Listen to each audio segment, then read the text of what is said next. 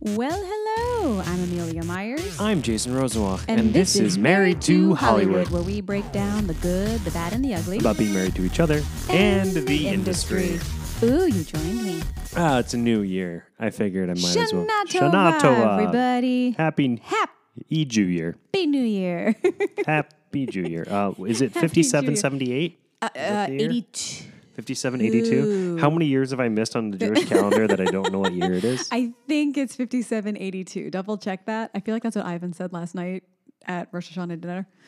We were at um, It's 5782. 5782. Yeah. We were at my brother Seth's and sister in law Megan's house yesterday for a lovely Rosh Hashanah dinner. Megan really went above and beyond. Everything Yeah, was, it was delicious beautiful, and it was beautiful.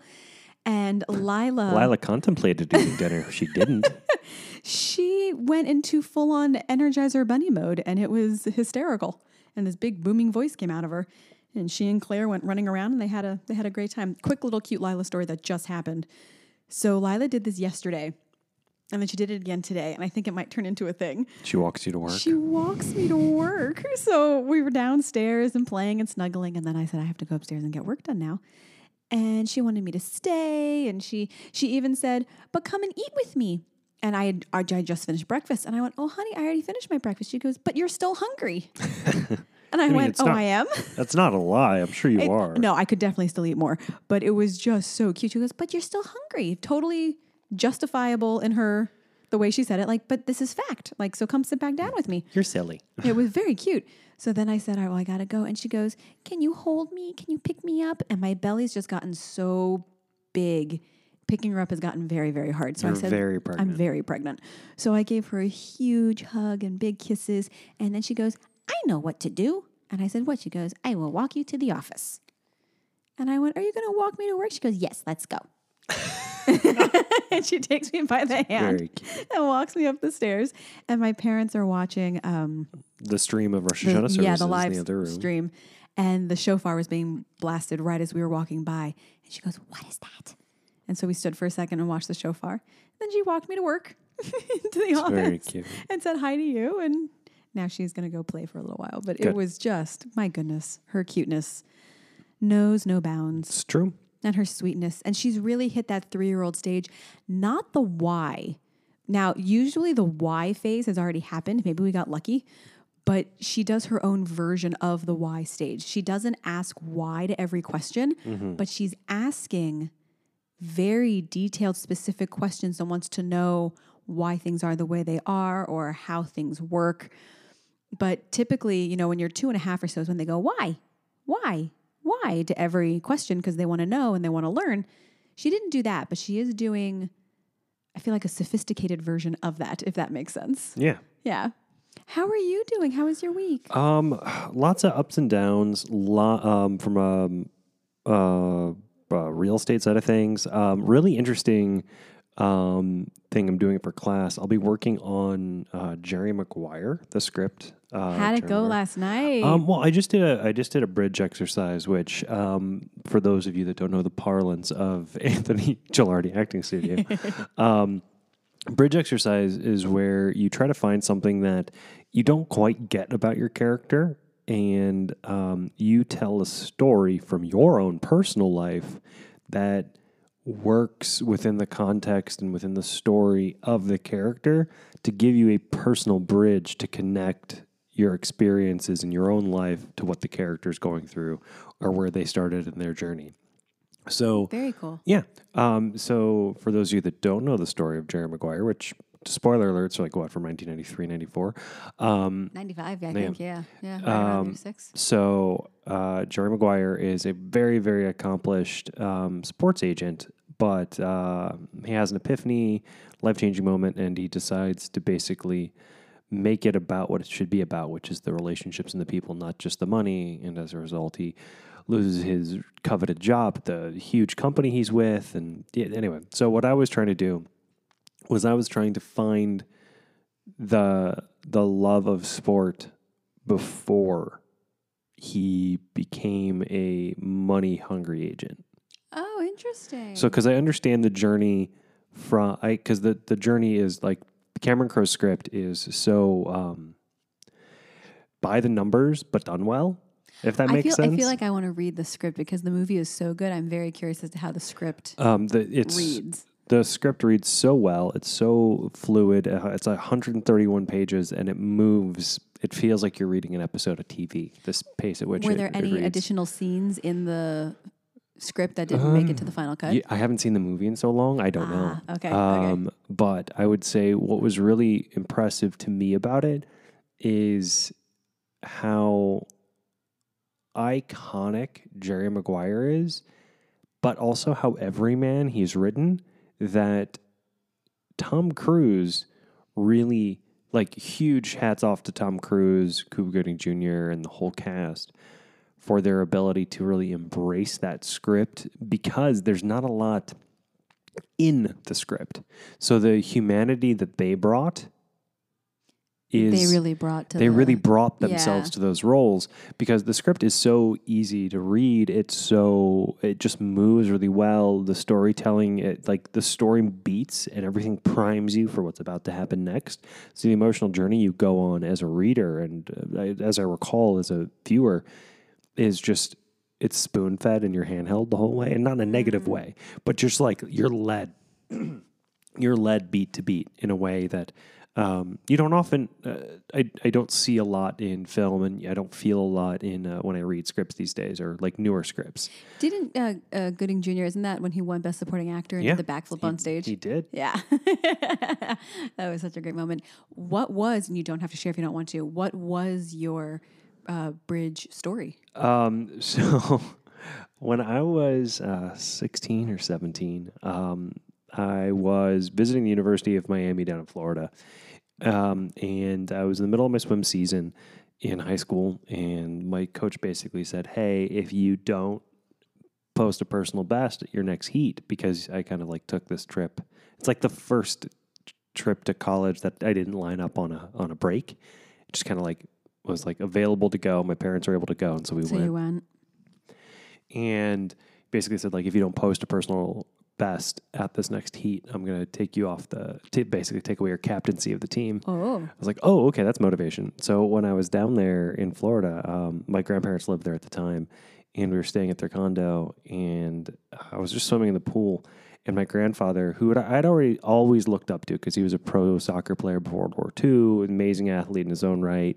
He, uh, my grandfather was watching me swim, and he said, "I'm so glad that you found this because you're not good at soccer." Was basically what he said. And I'd played soccer to try to emulate him. yeah. And, And you, you were good at soccer. yeah, you were. Yeah, I, I almost played in college. Yeah. Um, but it was like a just a stake to the heart. yeah. And but he, he had, totally meant it as a compliment, yeah, I'm he- yeah. sure. Oh yeah, yeah. But the way it came across. yeah, but uh, last night what I did was I um, because Jerry is so he's so positive. He is because he's he's so proactively a salesperson. He's selling to himself constantly, not just selling to other people, but selling to himself. And he's trying to find the silver lining and the next pivot for a positive outcome, not in a negative way. Like he's not trying to sell to um, pull one over on people. And I think that, well, at least finding that nugget before he moves to selling people to make money, selling to and selling people and selling things to people and selling products and all that stuff. Finding the place where there was a huge negative in my life that for Jerry had to be the thing to make a light bulb go on of positivity and finding that difference um, was really that's why I chose that moment. And uh, I was reading, the, I was rereading That's the really script cool. very quickly yesterday, and I teared up because that moment I remember my grandfather doing that. And I was like, oh my god, I was so. Pa- oh wait, that's great. that'll that'll work for like, that works. that'll that'll work for Jerry. That works. Um, So it's yeah. the bridge exercise with Gilardi's. That's my personalization of what I do with the songs. That that's that's the that's the same exercise. I just call it something different um, or similar. well, he it's calls- not the, it's not the same exercise, but it's a, it's very similar. I do that with my clients, uh, putting personal stories uh, into the song lyrics. So Yeah, it's no, like he- a bunch of their own stories in there. Well, the, the particular exercise is called the bridge exercise, Mm-hmm. but Gilardi believes in personalization.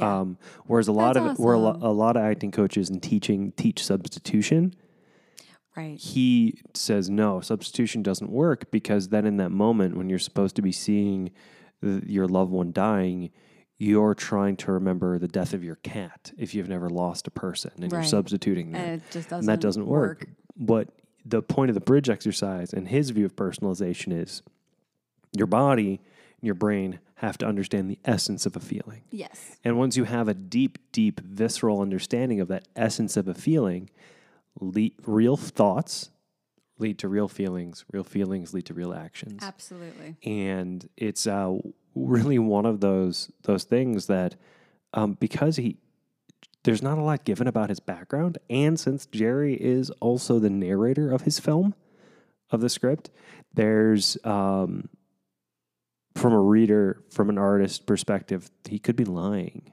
because he's such a salesperson. He could be selling the situation, and so you have to Well, that's an interesting spin. well you have to you have to um, kind of take that into account for some of the things that are a little bit more fantastical within the script like the speed at which he and dorothy get married like Yes. there's certain there's certain things that like kind of happen really easily That's the movie, by the way, that catapulted Renee Zellweger. She had done several things before, including Empire Records, one of my absolute personal favorites. Um, but it was Jerry Maguire that yeah shot her into the A-list stratosphere. and you dorothy had me at hello. Dorothy is not written like. again, I, I will repeat this over and over again. It is so interesting how you can read a great script, but you can also see that there it's a blank slate.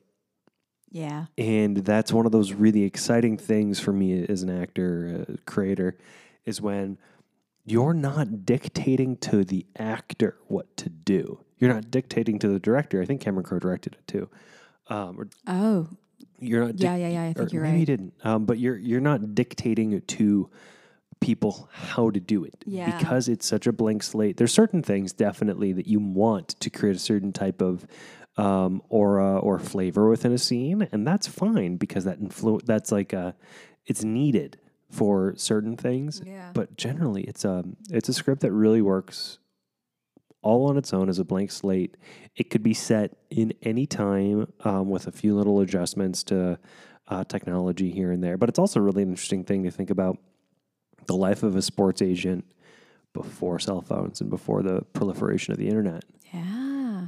And it's like, oh, it was God. 96. I think it was 96. I, I can't imagine trying to stay on top of a roster of a few hundred actors or artists or athletes without being able to text Without- and email from my hand right? and without being able to because Just how much it's changed. yeah and the personal touches that Jerry would have prided himself on at the beginning of his career and like the like the corporate kind of arc of his life where he doesn't it doesn't excite him to take care of the people he only gets excited about the money Yeah.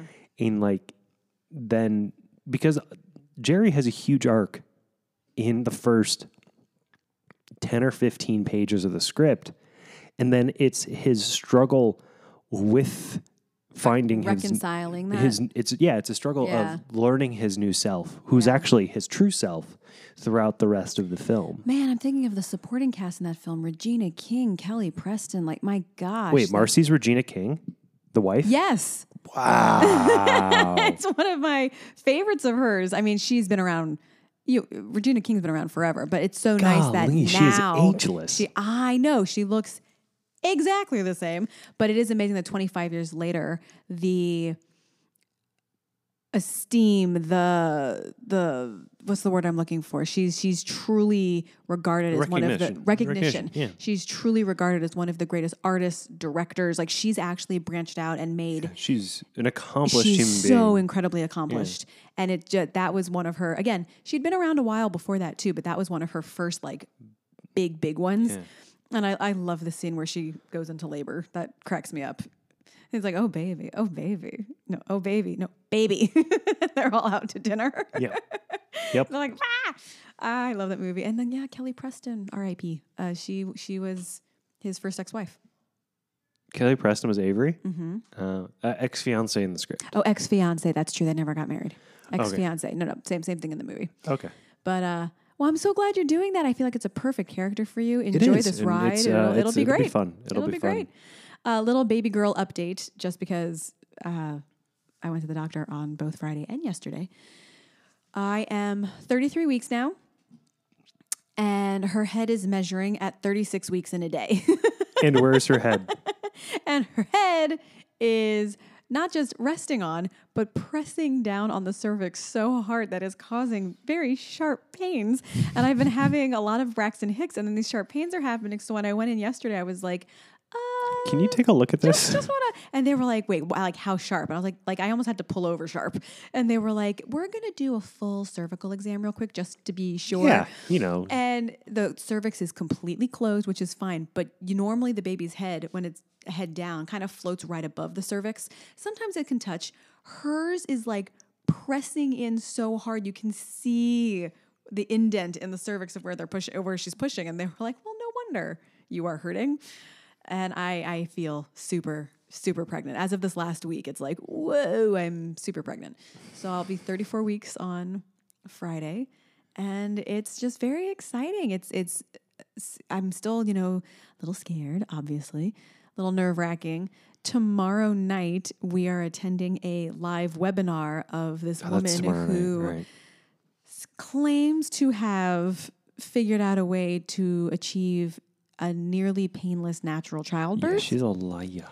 I it might all be, as Jason says, total bull. Liar. But uh, and it's the free seminar, so I know they're going to try to upsell the program at the end. But I am very curious as to what she has to say. She's given birth eight times.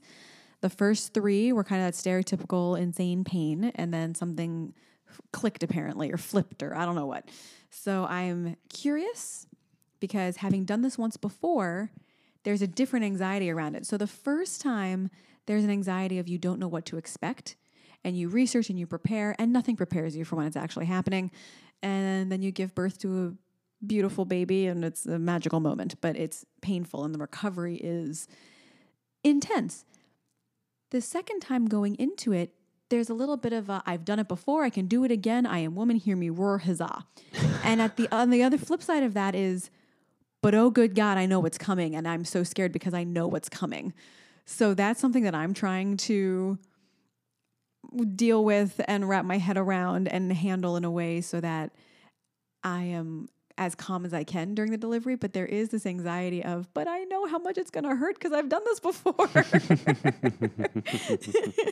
so I'm very curious as to what she has to say. And then Jason and I need to start taking the actual course. Yeah, we should probably do that. You know, because there's not much time left. Baby's coming in six weeks. Yeah, pretty shortly. And Lila, I think we t- I told the story last week of big girl room versus little girl room. I think I did. Yeah. But you should see my Amazon cart. It is. I'm curating her bedroom right now and figuring out exactly I'm not going to look at the Amazon do. cart so I don't stress out on how much money is currently Well, being allocated for it. About two thirds of what's in there is going to be deleted. It's just you know as I'm finding. She says that, and I and I believe her, beds- but I still well- find it well, stressful. I have like seven bedspreads in there. There's only going to be one bedspread, like things like that.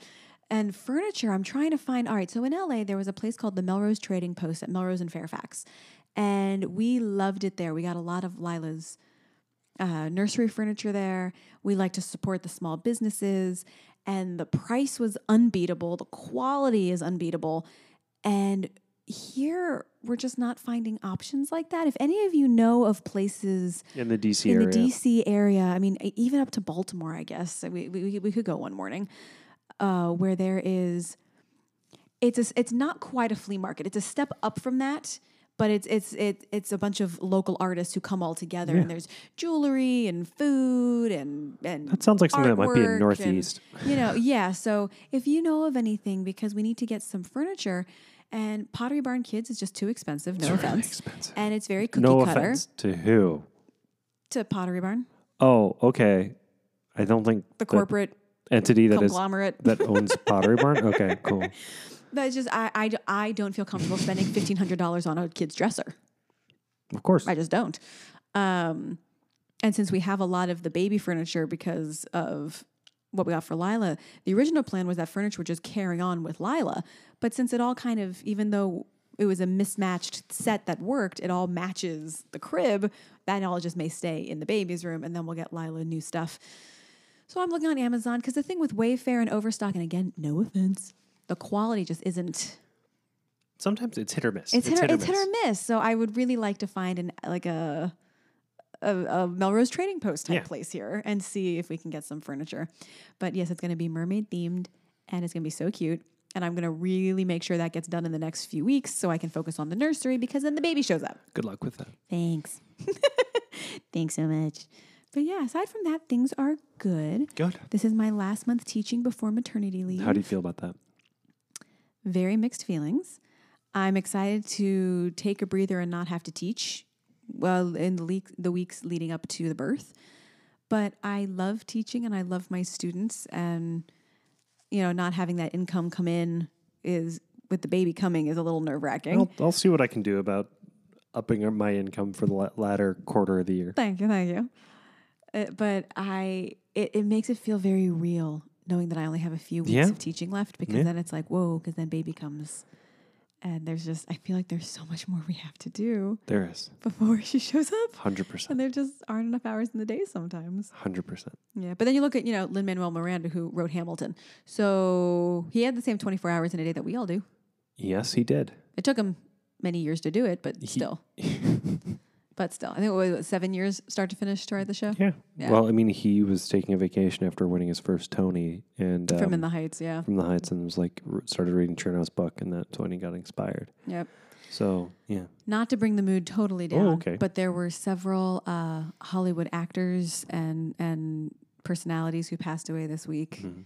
Um, and every time there's a a death of an artist who passes young, like before their time, it just kind of it stings. it stings. Yeah. And then same thing with breakups. Kaley Cuoco and her husband of three years just announced their split, and it's always like he and I always high five like we got this, we got this. But anytime there's a big celebrity split or It's just, just you wish the best for everyone, and you, You feel sorry for families, and you hope everyone's able to appropriately grieve their loss um, privately and do, deal with the, the the one thing that's um, I always find so interesting about celebrity is the the way in which we have this parasocial relationship where we have this like really intimate relationship with these people who we don't who have know, no idea who we are who we don't know. and I don't like uh, Kaley Cuoco and her ex-husband.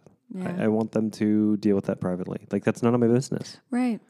Right. And I hope that they find an amicable place. Because don't, don't they have kids together? No. Oh, they don't. Okay, good, No. good, good. No. But that's one of those ones where I have like a six degree of separation because her ooh, ooh, ouch. Sharp pain.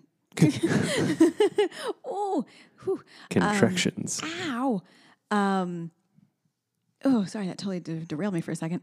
Uh You're her her co-star from Big Bang Theory, Melissa, she Oh, and yeah, I met because the our, our girls were in the Piper yeah, preschool. preschool together. mommy and me class Yeah. together last year. And we became friendly. She had a, a little boy uh, last year and she's all excited that we're having number two now. And she's so lovely and adorable and we became friendly. So uh, there's like a six degree separation to kaley but i don't know. I don't know kaley cuoco. Yeah. i just i just wish her the best. And it's just again no judgment at all it just makes me sad because she had just she had a two or three year marriage before this marriage. Uh-huh. and it's just it she's so successful and it's one of those things of in the industry a lot of time unfortunately you got to go success over relationship or choose your relationship over success. And it happens a lot. Well, I, I think not that all the time but it happens a lot. Well, it has to be a constant conversation. yeah. And not everybody um not everybody's built for it. Not every relationship's No. built for it. No. So you just want people to find love you just want um, them to be happy find love and you want them to find love within themselves so that they're not seeking love and validation from other people. Because Yeah. i feel like that's the kind of thing that can happen especially in entertainment is um, people actors crave attention. And as a result of actors wanting to be in the spotlight sometimes i think there's certain deeply psychological things that we are not self-aware of yeah. and so, as opposed to handling those things for ourselves, we try to treat those things through the adulation of being famous, the love and Ooh, support of other people. word. And as a result of um, not finding that love and that support and that strength within ourselves, we kind of take it from other things and take it from other people. And that's not fair to us. And that's also not fair to those people. No, no and that's also not fair. Like, you're not going to give good, you're not going to make good art if you're worried about the product as opposed to the process. One absolutely. One that was very well put. One thousand percent. My heart just goes out to her, and I hope. I hope. Yeah. that- and and again, Uh, the no ex-husband judgment. too. Like I just, I just, I just- want yeah. everyone to be happy and loved and successful at the same time. And it's just, it's a hard thing to do, especially in our line of work. So every time we see something like that, that's why we always high five. And we're like, we got this. Or if we're going through a hard time, we're really working through it. We then make sure after the fact that we let the other one know how important they are to us because it's just it's hard. It's hard. What we do is hard.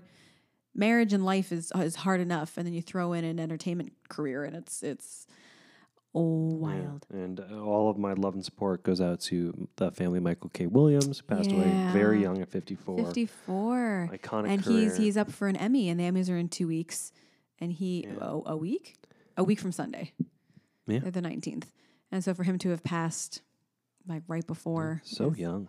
So sad. And there was that awful murder suicide of the TikTok influencer Instagram person. Oh my gosh, I'm blanking on her name. I feel horrible, but I don't really follow that world as much. But uh, she's gone. It, it's just the life is short, and you just never know. And it's it's it puts things into perspective. Yeah. And I think it's wacky. And I always feel this way whenever there's death or tragedy, right as Rosh Hashanah is starting, it always makes me go, wait a sec, because it's the 10 day window between Rosh Hashanah and Yom Kippur where they talk about your, your name is sealed in the book of life for death for the next year and what's going to happen. And so when someone passes like right In before and or on Rosh Hashanah and or in this window, it's like, huh? Like what's the well, here's the what? thing. I, my mind always goes down that rabbit hole of like, Well- what does that actually mean? And I mean, it- you're much more, again, we talk about this all the time. I'm much more of a traditionally cultural Jew and you're much more of a religious Jew. What's your take on that? Because my mind goes down a really weird Well, philosophical thing with that. my take on it is um, if they were my family member or if they were part of my immediate circle, I think I would have a very different opinion um, than somebody who I don't know their faith. yeah.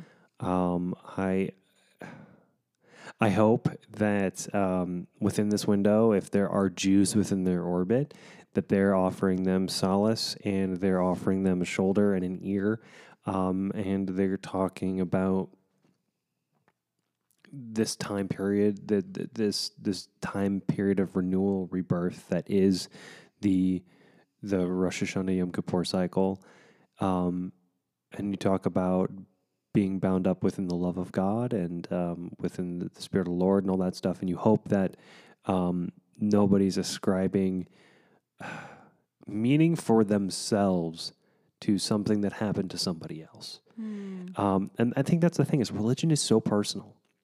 That's one of the reasons why I feel like organized faith and proselytizing and evangelizing people is like a really difficult, ugly, hard like aspect of faith.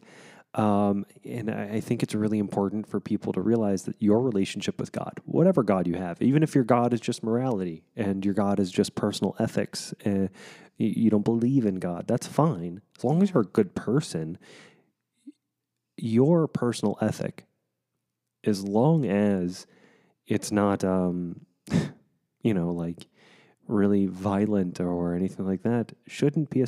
Uh, you shouldn't want other people to follow. I, I would phrase that really weirdly. Um, you, you you shouldn't be imposing your religion. You shouldn't be imposing your ethics or morality on other people, unless it is to save a life. Um, and in that case, and only in that case, should you use faith or religion to demand something of somebody um, to save a life. And in the event that somebody doesn't want to be saved, that's a challenge and all unto itself. But Oh, faith, wow. faith is so faith is so deeply, deeply personal that any philosophical meaning I would derive from it is for me. Yeah. Wow. Okay, what what's your philosophical? no, I mean, well, just to connect that on Sunday, we had my grandmother's unveiling, which it was very bittersweet because the unveiling typically happens six months to a year after the passing. But grandmommy died in February of 2020 and then COVID hit. So it has been a very bizarre 19 months of that initial mourning period. And I, Jason and I were talking about this the other day too. The more, you never stop mourning a person. There, that part's never fully gone. But this is that little the chapter of closure of that initial period, and to finally have had it. My mom living here right now while that's been going on and seeing her go through it has been heavy and beautiful at the same time. And because of COVID, we couldn't open up the unveiling to everyone who wanted to be there. So there was a Zoom component, but the immediate family was there and a few of the first cousins. And it was a beautiful ceremony. Uh, Rabbi Jack Luxemburg, who we grew up with, he's the one who married us. He did my bat mitzvah. You know, he's he's family. He did Lila's baby naming. He'll do baby girl's baby naming. You know, he- so he he's a member of the family. He really is. And so to have him be there was very special. And after he had given his speech slash portion of it, he had mom and Aunt Brenda and Aunt Julie each say something about their mother.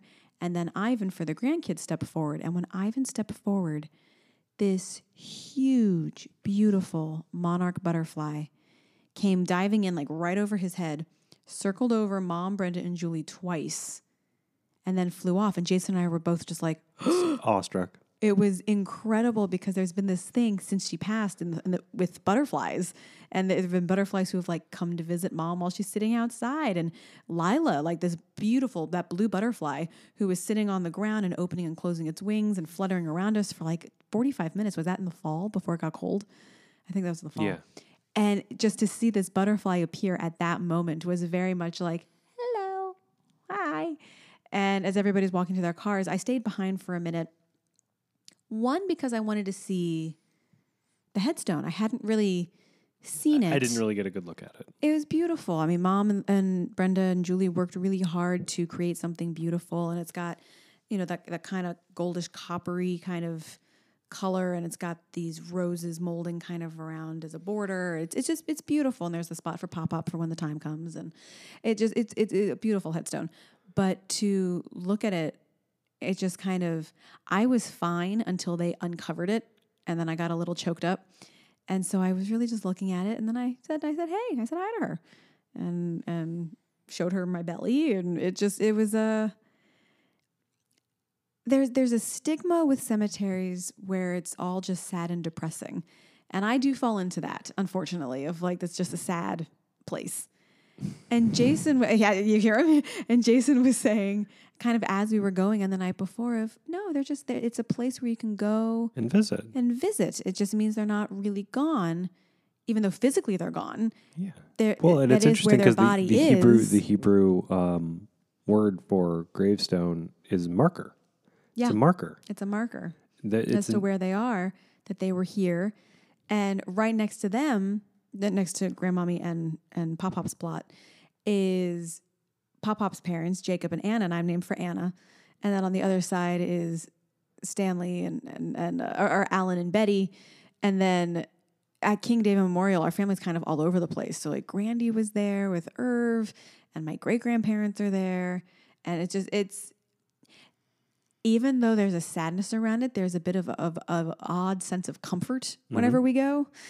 And surrounded by family. and yeah, and Jason was like, I grew up not being able to go visit anybody, and you guys were right here. Didn't you ever go visit? I was like, unless it was a funeral or unveiling, not really. No, It's funny. I asked the same question of uh, of Ivan. He said, "Yeah, he goes sometimes. no, no, that that your dad would take him and Seth sometimes." Oh, really? Yeah. Oh, that's beautiful. So that was Sunday, and then on Saturday, the day before, my mom and my aunts threw me a little baby sprinkle, uh, a little a little tea. It was very small, again, just because of COVID, but it was so lovely. And baby girl and I felt very loved, and Lila was thrilled. She got some presents from baby sister, and it was it was just a very special weekend. And then Aunt Julie went back to Greece on Monday, so it's been a, and now it's the high holidays. So it's just been a it's been a busy Yeah. week, and then Lila goes back to school tomorrow. She does. This is uh, this became a much more um, it's a very different episode than I thought it was going to be. I thought we were going to talk about Shang Chi and Legend of the Ten No, Rings. we could we, we can we can dive into that But- too. We went out to celebrate Jason's birthday and finally saw that. What did you think? Um, I think it's probably one of the top five Marvel movies I agree. ever made. I Um, was engaged every single minute. I thought the cast was sensational. Cast was solid. um, It's the best I've seen Awkwafina. Yeah, um, Tony Leung, who played um, uh, the Mandarin, um, he was his arc. The one of the things about um, a lot of Marvel movies is the movies are as good as the villain, and when the villain's done really well and has a real arc and has a real justification for their actions, I did not see that part of it coming at all. Too. I had no idea he was even in it. Tony Leung. Oh, you said the Mandarin. Yeah, no, I'm not talking about Ben Kingsley. I was talking about Ben Kingsley for a second. Yeah. I was like, I didn't. I This, didn't if you cannot hear well. the disappointment on my No, no, face no, no, I'm because he said at man, me. because he, said Mandarin, and I was like, oh my gosh, that was the funniest cameo, and then they went with it. No, no, okay, you No, he's Trevor Slattery. Correct. He's not the Mandarin. He's the false Mandarin. he's the false Mandarin from this Iron was, Man 3. This was the real Mandarin.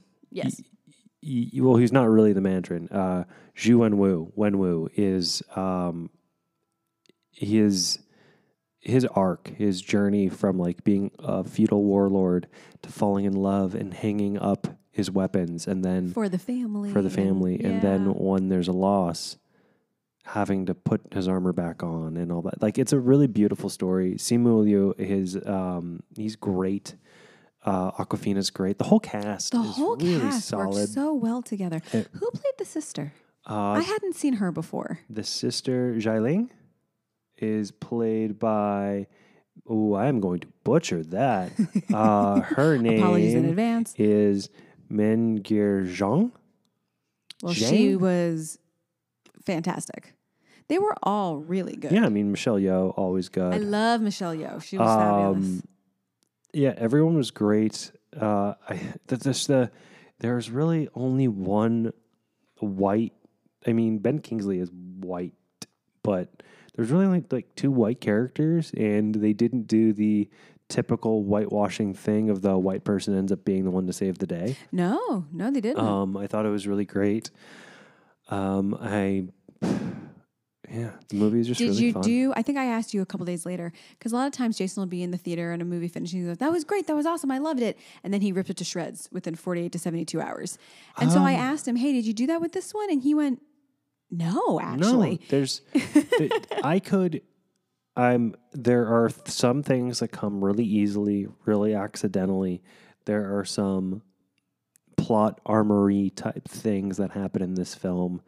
Um, like the fact that um, Katy's the one to shoot that thing at the end and do, yeah, Yeah. um, is very like you know like well we need to tell the story like this is her journey too and that's yeah. that's a little easy that's a little easy because like her journey and like their their training journey in the the um i guess that's the i guess that's the end of the is it the end of the second act beginning of the Their third training. Oh yeah, yeah, yeah. When they when they get to the forest, the or the forbidden. the Ta Lo Yeah. when they get there is that the third act that's the thing It's getting into the third act. Is that the start of the third or the end of the second? Is Well- the start of the third?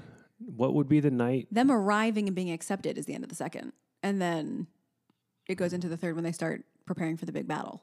But what's their false vic? What's the false victory or the big loss at the end of Act Two that you typically use to catapult in Act Three? I. That's like the thing is like there's some there's a mud, a little bit of muddy structure for that. Yeah, but it works. Oh yeah, I'm not being critical. No, I'm no, just no. saying. But now I'm trying to think of what it what it. but it's a good. was. It's a good. And I mean, not every film has to have that. It's a really good film. It's, it's a really- really, but good. It's fun. It's entertaining, but it's actually Yeah. good. The training the training montage is a little Little cliche. It's a Little, little yeah. But But it- I also again, think it that's works. it's a meta nod. yeah, yeah. Um, uh, the the the And I love the not the sister. Awkwafina is it her roommate or best friend from forever who was like, It's time to grow up and her, you know, wealthy, well done fiance. And the way they're, they kind of diss them at the beginning, being like, Come on, you're valet people, like get get Yeah, get do, it do more. And then at the end, Sue they're telling and this John. epic tale, and she's like, "Are you just making fun of me? Like I don't appreciate this." Like no. And then all of a Then sudden, Wong shows up. Wong shows up. And they're like, "All right, gotta come." And they're Yeah, like, I "What?" thought I thought the it was humor in there. It was also like the I think for an origin film, I think it um they did a really great job of plugging it in in the universe where it needed to be plugged in, continue to build the world, continue to ask questions of how much more expansive the world is, the Marvel universe, than they've really even touched into. Because you're, I mean, Shang Shang Chi, as it was said in the seventies when the when it was written, is a very offensive um, intellectual property. It's a very offensive IP, and so they did a really great job of adapting it to tell uh, an, the like an immigrant story, uh, a journey of relationship to your legacy, uh, dealing with family problems, finding yourself. There's a really cool thing. Um, the the difference between uh, Tai Chi and was it Wing Chun is uh, two different types of uh, Chinese martial arts that um, that was beautifully done. the well the closed fist that the the storytelling they did with just the martial arts Yeah. was beautiful. and it was like once once Shang realizes to open, Open his hands. hands. even when he's fighting his dad in the climax of the film Yeah. That true. Oh, and they're recreating literally the choreography and the Yeah. dance of when he met the mom and the. it's ah, beautiful It's really, really well if you done, haven't guys. seen go it check it go out. see it I mean, I, even even I am fully endorsing this one. yeah this is, no I, I would definitely and it's one of those movies good. that I could watch it again yeah, I could too. yeah and I, it, I absolutely could. and it's one of those movies that I would lose two hours because I would, it'd be on and I'd be like, oh yeah, but I'll and then I'd sit the down and watch. and then you actually watch Yeah, it. hundred percent. The one more scene just I want to talk about. Well, there's so many scenes, but one scene that I just thought was so entertaining and fun was the first time they came and they were attacking him on the train On the bus? on the bus to uh, get the his amulet, Yeah. and Awkwafina's like, "Well, dude, look out!" And it's the first time he had to break out what he's been trained to do from his father from childhood, and you just see her being like, "What is going on?" And there's that guy live streaming it. Yeah. his commentary, it made it so 2021. The way we all just live on social media, just the way, it, and in the height of this insane battle, this guy is full on commentating. That's his second Marvel movie. I was gonna say he's been in another one. He was in a he was in a Spider Man movie and he the Yes. Spider Man. He goes, "Yo, Spider Man, do a backflip!" And then Tom Holland Spider Man does a backflip. That's right. I th- I thought he looked so familiar. it's he was in that. So he's he's a continuity. So he's going to be in now, how is this going to fold into the multiverse? I mean, I, I mean, I know Oh, everything's going to start melding and doing, but I'm very curious how they're going to bring this into that aspect. Well, they did in the movie. well, they already, they touched upon it for sure. Well, where do you think the Soul Suckers came from? well, no, yeah, no, I know. So there you go. Boom, done. No, I mean, I mean, in future movies, like, is it going to be like like the cameos or bringing this these characters in? So is what I mean. they explain all of that within the movie.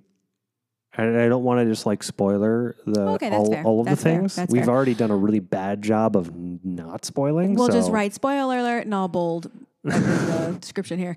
But go see it. Super fun. Yeah, see it multiple times. I also think it's really cool to see a film that is led by Asian actors, uh, Asian American actors, and Asian actors. Um, that is an unapologetic Asian story Yeah. that is very Chinese, like steep- grandmother. steeped in Chinese lore, Yeah. and doesn't feel the need to over explain itself and No. dumb itself down it for a white is, audience. It just you're is. living it Yeah. and going along for the ride. It explains itself. There's there, there are some clunky exposition in some parts, but you know, Even the exposition, though, we were talking about that right afterwards. Normal exposition it slows and drags and is weird. This was this was pretty great. How did you feel being back in a movie theater? Because we've only done that a couple times. Did you feel comfortable? Did you feel weird? Did you feel just with everything going on with Delta? Like, how did you feel? well, when that teenage girl started hacking up a Oh lung behind us because she was choking on popcorn, I you hear a cough in person in public now, and you're like, ah! It it has done something psychologically to all of Yeah, us. Yeah, we all have trauma. It is it is wild because there weren't many people and everybody was wearing their masks. No, there was one family who wasn't, but everybody else was yeah, wearing the, their the- masks, but the kids weren't. The the the adults were. starts- The kids weren't. coughing. We were like, ah! She was choking on the popcorn. I know think. the poor thing. So she like eventually ran out to the bathroom, but everyone was looking at her. She like, ran the wrong way first. She did. was she really funny. did. it felt weird. I just still feel very strange about doing that and going out and, and doing that. And now and now there's this new variant that's been detected in LA, the Mu, MU variant. You, And it's like, oh man, come on. So we're not we're not done with this yet. Last thing, and again, I don't want to go political, but we have to mention it. What happened in Texas? Oh, fun. No, no, I, I would just I just want to touch upon it. What what is your because you and I haven't really even talked about it much. What is your feeling? Like uh, because everyone on oh. Facebook and you know Instagram and all of that, they're posting all of these things, and I just being pregnant and caring right now, I feel like I I'm in a very bizarre spot for it. But how do you feel about what is going on in Texas? It's disgusting. It's Mm-hmm. anti-American. It reminds me of Soviet Russia. It reminds me of the Red Scare. It reminds me of Nazi Germany. Because now here's the thing: you can be pro-life. I mean, personally, personally, I believe I, I'm I am against abortion. If I were pregnant as a man, I can't get pregnant. But if I were pregnant as a man, I wouldn't get an abortion, even if I didn't want to have the child. However, since I can't elect to either be pregnant or get an abortion, I don't believe there's legislation that should come between a doctor and their patient. Um, and as a result of that type of legislation being pushed forward to six weeks, most people don't, know, even know they're pregnant until yet. about five and a half weeks, which means you've got like a solid two to three day window to schedule. And anyway, Not gonna like- lie, most people don't know till seven or eight weeks. I know. Like they don't even know. At The- there was like a stat that said the average pregnancy is discovered at five and a half weeks, but that's That- not. yeah, that's, that, that's, that's the average. bes- I would say. That's yeah. totally beside the point. yeah. The point is, is that if somebody is going through the process of even contemplating an abortion, that is the hardest decision and deeply, deeply personal decision for any person who can carry a child to make. So, is it my right to legislate them? No. Is it my right to tell them how to be or to judge them morally or ethically? No. I might do it personally in private, but that's not my right to make a public stand on it. It's not my right to legislate their ability to do that between them and a doctor. It's their body, their choice. Their. Yeah. I think. I mean, you can't you can't catch pregnancy. This isn't like I, wearing I a am mask. also in the because if you say pro life, all of a sudden it's like Rah! yes, no. I, I've the it, and every being deserves the chance, and again, there's Yeah, but- adoption and there are things, but there are so many horrible things that can happen, whether it's a result of incest or rape. That's one thing alone. Another is what if at the anatomy scan at 20 weeks you find out the baby's missing half a brain and isn't going to make it to term, or something is, is horribly wrong and it's going to kill the mother in the process.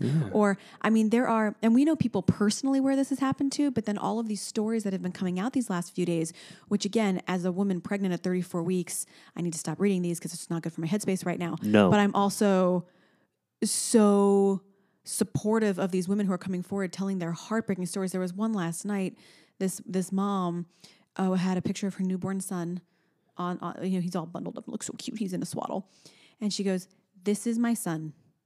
He was a twin, and we lost his sister at the at the 20 week anatomy scan. They saw that there were these." horrific issues with with the baby girl unfortunately and they went to all these specialists to confirm it and they had to make the gut wrenching decision of saving their son's life. of it's called a reduction, but terminating the the one twin so the other one could survive because if they both stayed in there, they were going to be preterm and the boy would most likely not survive either. And they had to make this and what right? I mean talk about a, a family's heartbreaking I mean, they have to live with that for the rest of their life about their daughter, but then their son is here versus losing both of them because they didn't have a choice and harming the mother in the process of that. And I mean, that's just one of a million stories. But there's this whole thing going around of I support so and so, and they say why. I support so and so. And have you read that one? There's like No. 25 stories in there. And I just let alone Handmaid's Tale and what's going back and women's right. I mean, there's all of this stuff going on, but this one's just hitting close. And I think it's because I'm 34 weeks pregnant. I'm just seeing it from a different side. I don't engage with this stuff on social media. I just I can't I can't go there. But I'm going down the rabbit hole and reading stuff, and it is it is heartbreaking and sickening seeing the insane divide and how many people are supporting. Well, screw that. It's life. So it doesn't matter what that means to you. Bring this to life. When then after babies are born, it's like they don't care. Right. Well, okay. it's just, it's, unbel- it's unbelievable to me. And I just cannot believe that this actually went through in Texas. So and I hope this does not start something in other. It will. Hundred percent will. Um, Oh, that's why. That's why when um, RBG passed away, that there was such a concern about the. Oh, I mean, Oh, yeah. Roe is going to get challenged Oh, yeah. ASAP. My concern. Look, abortion ban after six weeks. It's atrocious. The the Atrocious. the scary thing about it is the ten thousand dollar potential payout for informing on people. Then there's that. What is That's- that? that to me, it, that's what com- that's what's communist. That's Soviet. That- yes. That's Nazi. That's saying You'll get paid to turn people in for like what? Well, and you can allege it. The the from what I understand, and this could be speaking out of school, that if you believe somebody has either a physician or uh, a mother has terminated a pregnancy after six weeks, you can turn them in. You you don't have to have proof. You can allege it, and if it comes to light, you can get a ten thousand dollar payout. That just put chills up and down my body because that's like Salem witch trial stuff. No, Like, it's much more recent than that. no, no, no, I know. Oh, yes, yes, but It's- that's where my mind went to. Of of It's their it's just It's their, crazy. it's their hiding Jews in their attic, Yeah. burn their house down. yeah. It's they're not a party member. Send them Take to the them gulag. It's well, and it's like the Red Scare in the fifties. It's I mean, it's just it's like Mm. I it- just can't believe in 2021 something like this is going on. can't you though? I mean, I Can't you? Unfortunately, I can. It just there's certain things where history repeats itself, and you're like, really, it's doing that, and then there are times where it repeats, and you're like, really, Yeah, that's happening, yeah. and it just sickens me. It's, no end. Yeah, it's a it's a pretty um, uniquely American problem. Very, very. Ugh. Well, because like there's plenty of other countries around the world that have uh, bans on abortion, um, but I feel like we um, we just don't teach history well, No. and as a result of not teaching history well, we've got a lot of really dumb people making decisions based solely on what will keep them in office. I saw a great meme the other day and it made me finally go, huh, okay, I understand a little bit more about certain things. It says, please don't confuse, or I wish people would not confuse education with intelligence. And I was like, I just never thought about it that way. Because people are like, I went to this Ivy League school, or I did this, or I did that. Yeah, but you're a moron. Right. right. It, I mean, it just, there's so much more to just an education. It's actually being a well rounded human with, you know, a moral compass is Edu- kind of all I can say at the moment with all of this. Education, education, education is very important. Don't get me wrong. Education, it's very, very wealth, important. and But it doesn't automatically make you a brilliant, intelligent the individual. amount of entitlement in this country yeah. is disgusting Mhm.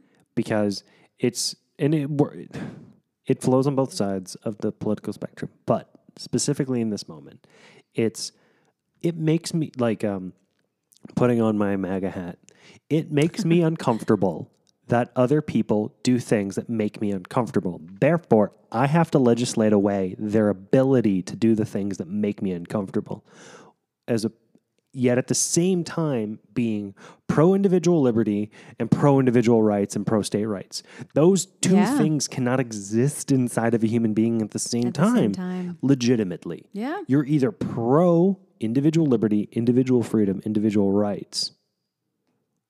And you need to legislate and you just want to legislate and protect against the bad people, or you're a zealot religious bigot who wants to make sure that nobody can live a life other than the life that you want them to live. Yeah. And that is not American. No. Yes, our, our country was founded on abusing people and uh, taking wealth and um, terrible things, But the American ideals that we're all trying to live up to, this notion of all people are endowed by their creator with certain inalienable rights, we're taking those away actively. Yeah.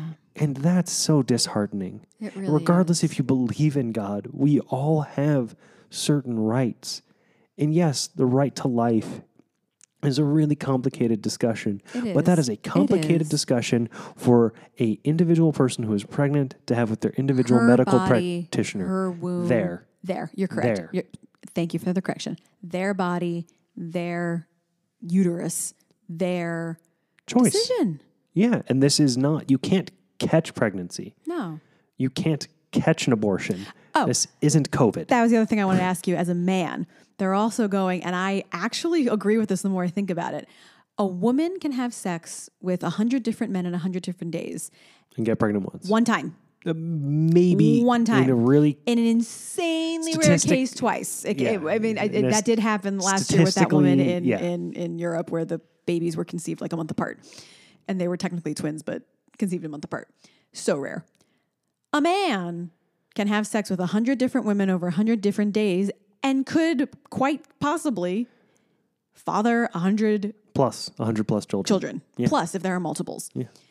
So why is the female body being the one regulated constantly with birth control? And they were talking about how there should be mandatory vasectomies because those are reversible. And when they can prove and when everyone's ready and be like, hey, we're ready to have a family and be a father and be a mother and do this, reverse it and have children. Well, okay. Now, yes, that opens up a whole nother floodgate, but the fact that only the women have been the ones who have been persecuted on this and it's you must be regulated and you must do this. As a man, I see your body language. As a man, what is your thought on that of and maybe not mandatory, but as a birth control option, having young boys who should not be fathering people at 13, as this is just one example, having a vasectomy and then reversing it down the line as a birth control method. Not saying it's the exact thing to do, but about Well- putting it on the table. As a man, how do you feel about that? Uh, I don't think it's a viable idea Why not? um, because I don't think that you should be yeah, inserting legislation between a doctor and their patient. No, no, no, you're not answering my question. Yes, I am. You're talking a about man. girl is told you must be on birth control and it's all on you to not get pregnant. No, no, no, no, no, no, no, no. You're you're talking about mandatory vasectomies. No, no. And then I said, and then I took it right back and said, not mandatory, as an option of birth control, I mean, yeah, sure. getting the men and the boys involved in it. Yeah, I mean, it's the same thing as wearing a condom. It's the the personal onus should be on both parties. It should be on both parties. Yeah, the, but our country, um, That's what I'm saying. They only target women and put it just our- all on women. but it's it's it's Western society, society writ large. Men are afraid of women, terribly afraid of women. So they have a weird way of showing it. We have, for generation upon generation, demeaned women, made them feel less, made them feel dirty, made them feel shameful. And as a result of that, we have um, created a system that coddles male misbehavior. And um, I think that, yeah, teach that, yeah, if you want to go have rampant sex, you should consider getting a vasectomy before you go do that. That's cool. I, if you want to teach it that way. Um, but I also think that um, vasectomy doesn't have all of the, um, this is layman, um, fringe benefits that um, uh, birth control and that type of hormonal regulation has for cer- certain women. Um, How so? Go into that a little bit. What do you I- mean? From my understanding, uh, certain birth controls help clear up acne. Um, from my understanding, certain birth controls help um, make certain people's cycles a little bit more even for them.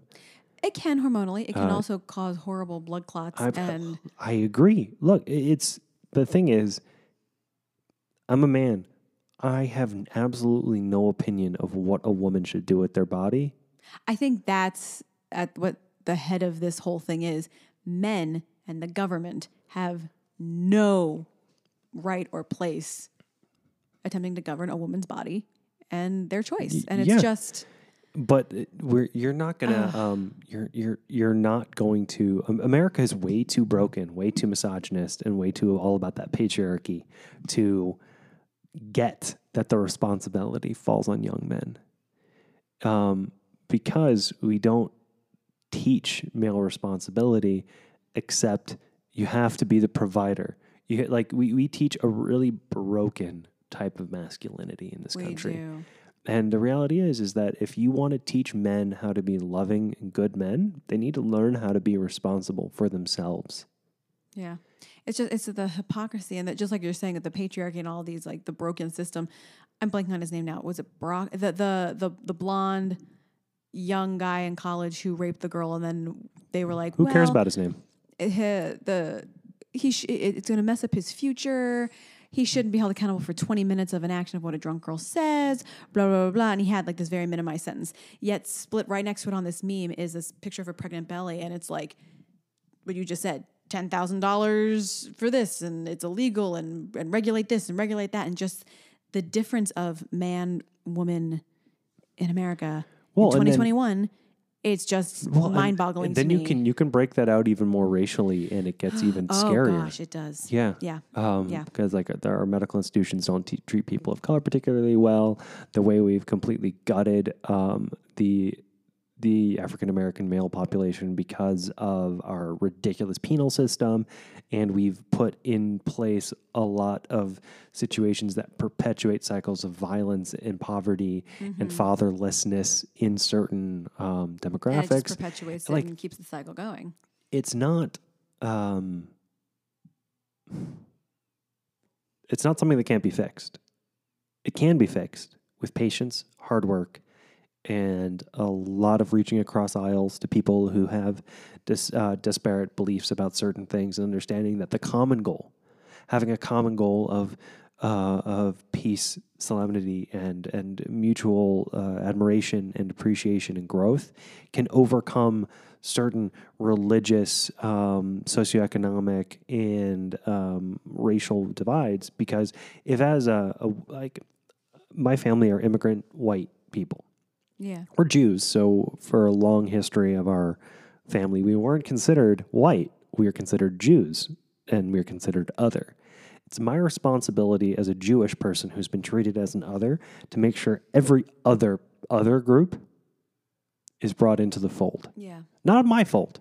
Not not mine. I don't need them to believe and do things the way I believe. But I need them to come together so that we can all have a shared common voice of enough is enough. Never again. Let's be better. And the way to do that is to have individual conversations with individual people, to not say just because somebody is conservative or because they're a born again Christian or because they're uh, devout Muslim or Sikh or atheist or this, that, or the other, that you have to write them off completely. Have a conversation, love Yeah. people. And that's the thing that really just like this, it's born, all of this is born of such a violent distaste, distrust, and hate of women that it kills me. Yeah. Yeah. Oh, I can see you're getting. I can. I can see it. Well, I didn't mean for that segment to go that long. That's all good. But I just I wanted to touch upon it because I just cannot wrap my mind fully around what's happening, and it breaks my soul. Yeah. Uh, it's a responsibility of elite artists, entertainers, and uh, actors to, um, artists, entertainers, athletes, and actors to uh, not do stuff in Texas. Oh yeah. Suck up the money. You're already Don't rich. do it. Don't do it Not right to now. tell you how to do things for your own money, but like seriously, No, but I, I Don't go to Texas. You. Right. Just just don't go to Texas until they fix gotta, that. gotta make a stand until they fix If that. because the only place, the only thing that those people really care about is their pocketbooks. Yep. So hit them where it hurts. Yep. At the bank. Oof. Well, on that lovely note, I love you. I love you. I love my daughters. I love our daughters. I want to protect them Yes. from these violent, scary men. Absolutely. 1000%. Goodness gracious. But I do. I love you. very Shana. Tova, Shana Tova. And thank you all for tuning in. like you say. I'm Amelia Myers. I'm Jason Rosenwald. And this, has been Married to Hollywood. Talk to you later. Love you. Bye. Black Lives Matter. Yes. Love is love. Love is love is love. I love you. Love each other. Thank you for listening. Take care. Be safe. Bye. Bye.